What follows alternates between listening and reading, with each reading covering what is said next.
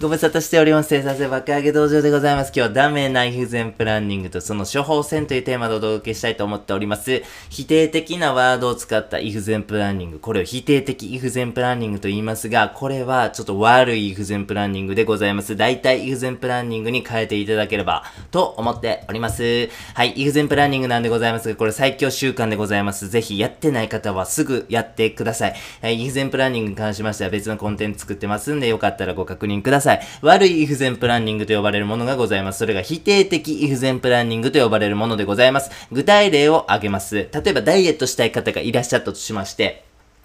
コンビニ行ってね、何か買いたいなと思っても何も買わない。こんなね、不全プランニングを立てる方もいらっしゃるというふうに思いますが、これはですね、否定的不全プランニングと呼ばれるものになります。そしてですね、これはですね、あの、実は効果が薄くて、むしろ逆効果。なんやったらこのね、あの、不全プランニングだったらコンビニに行ってしまうと、あの、よからぬものを買ってしまう可能性というか、そのリスクが高まってしまうということでございます。はい、何々しないというこの否定形ですね。否定的なワードを使ってしまう不全プランニング。これを否定的不全プランニングと言ったりします。これ非常に効果薄い。むしろ逆効果なんでやめてくださいということでございますね。は、黙れと。お前めっちゃ不全プランニングをしとるやないかと。わしはそれをしに従ってやっとんねん。ほやのに悪い不全プランニングがあるってどういうことやねんと。まあそういう風な声も聞こえてまいりますんでね。解決策もお伝えしたいなと思っております。大体不全プランニングでございます。こちらに切り替えてください。先ほどの例でですね、えー、大体不全プランニングに変えたパターンをご紹介させていただきます。コンビニに行って何か買いたいなと思ったたら、店の外に出てインカメラで自分の顔を見るということでございますね。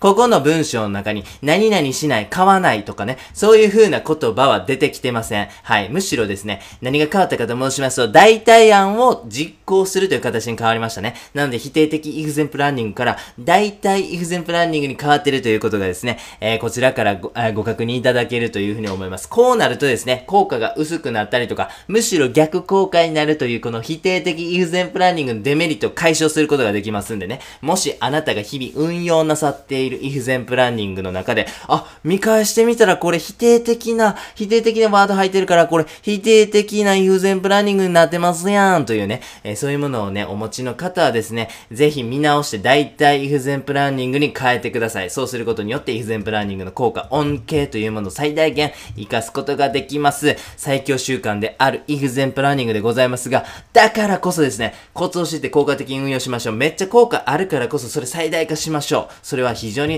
費用対効果いいなというふうに思っております。最後にやってみようのコーナーでございます。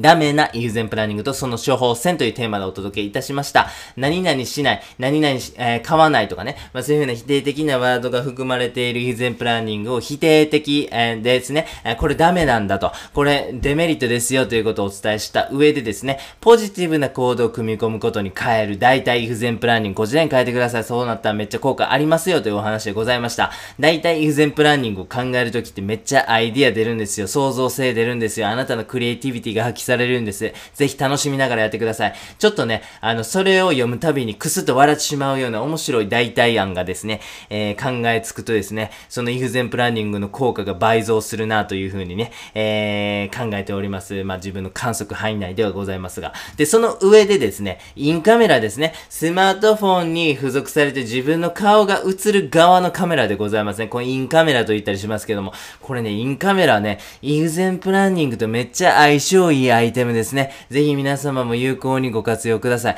い。ね、インカメラってめっちゃ不思議ちゃいます？なんか、あの、自分の顔がですね、めっちゃブスになるというか、めっちゃブスに映るというか、なんかこれをですね、あの、友達経由でなんかこうね、あの、紹介してもらうとき、時になんか使ったら、もうその瞬間にもうメッセージ途絶えるやろみたいなね、顔が映って絶望した経験ございますけども、面白いですね、本当に。なんでしょうね。まあ僕もともと顔ブスなんですけども、インインカメラの顔はもっとブスと言いますか。なんでしょうね。ちょっとテンション下がるぐらいブスになって、もう逆に笑ってしまいますけども、あれ芸能人の人とかね、あそういう人でもインカメラやったらブスに映るんでしょうかね。ちょっと気になりますけども。まあそんなお話もございまして、えー、大体イフゼンプランニングを考えるときね、ぜひインカメラね、いい、いいアイテムだというふうに思いますんで、皆様有効にご活用ください。本日は以上です。ありがとうございました。